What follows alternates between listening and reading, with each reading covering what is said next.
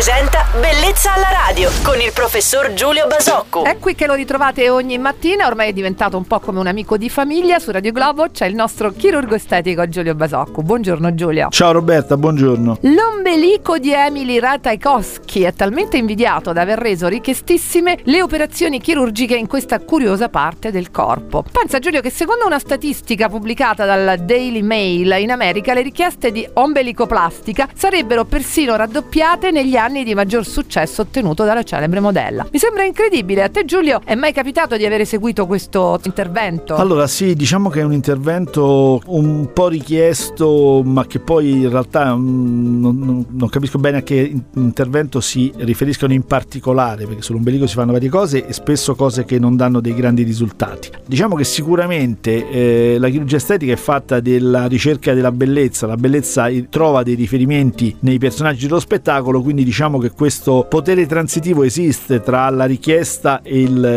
l'osservazione di alcuni fenomeni di- di mediatici, di comunicazione, alcuni personaggi che particolarmente in un momento storico sono, sono ammirati. Questo esiste, che poi questo si traduca in un aumento dei numeri preciso rispetto a un intervento, bah, mi lascia un po' perplesso. Anche a me, E grazie. comunque è un bellissimo ombelico, eh, per carità. Bellissimo, è Che vero. non si dica che... Grazie per aver risposto alle mie curiosità, Giulio. Le pillole di bellezza del nostro chirurgo estetico Giulio Basocco tornano domani mattina su Radio Globo. Buona giornata, Giulio. Ciao Roberta, buona giornata a tutti.